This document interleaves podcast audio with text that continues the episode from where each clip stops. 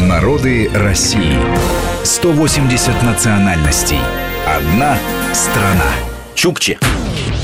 Чукотские эскимосы или луаравентланы – немногочисленный коренной народ крайнего севера-востока Азии, разбросанный на огромной территории от Берингового моря до реки Индигирки и от Северного Ледовитого океана до рек Анадыря и Юнюй.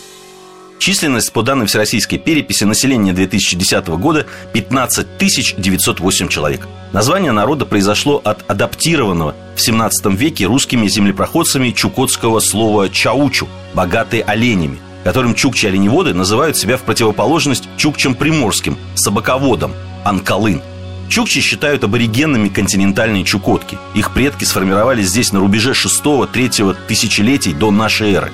Основу культуры этого населения составляла охота за дикими оленями. С русскими чукчи столкнулись впервые еще в 17 столетии на реке Алазее. В 1644 году казак Михаил Стадухин, первый доставивший известие о них в Якутск, основал Нижнеколымский острог – Чукчи в течение более ста лет вели вооруженную борьбу с русскими отрядами. И только в 1770 году, после того, как Анадырский острог, служивший центром борьбы русских с чукчами, был уничтожен, чукчи стали менее враждебно относиться к русским и постепенно стали вступать с ними в торговые отношения. Первоначально чукчи были просто охотниками на северных оленей. Со временем, незадолго до появления русских, они освоили оленеводство, которое стало основой их хозяйства.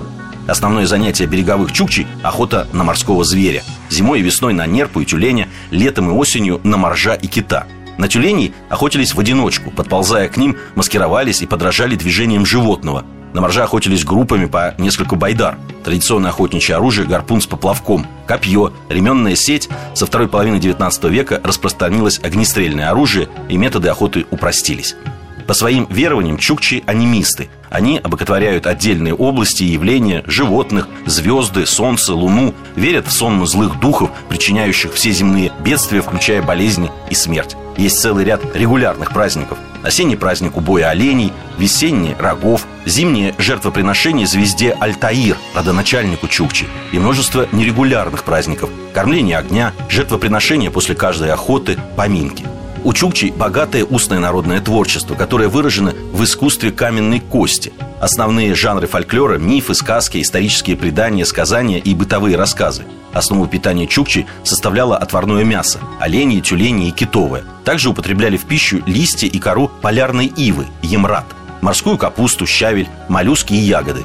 Помимо традиционного мяса в пищу шла кровь и внутренности животных. Широкое распространение имело сыромороженое мясо. В отличие от тунгусов и юкагиров, чукчи практически не ели рыбу. Из напитков чукчи предпочитали отвары из трав типа чая.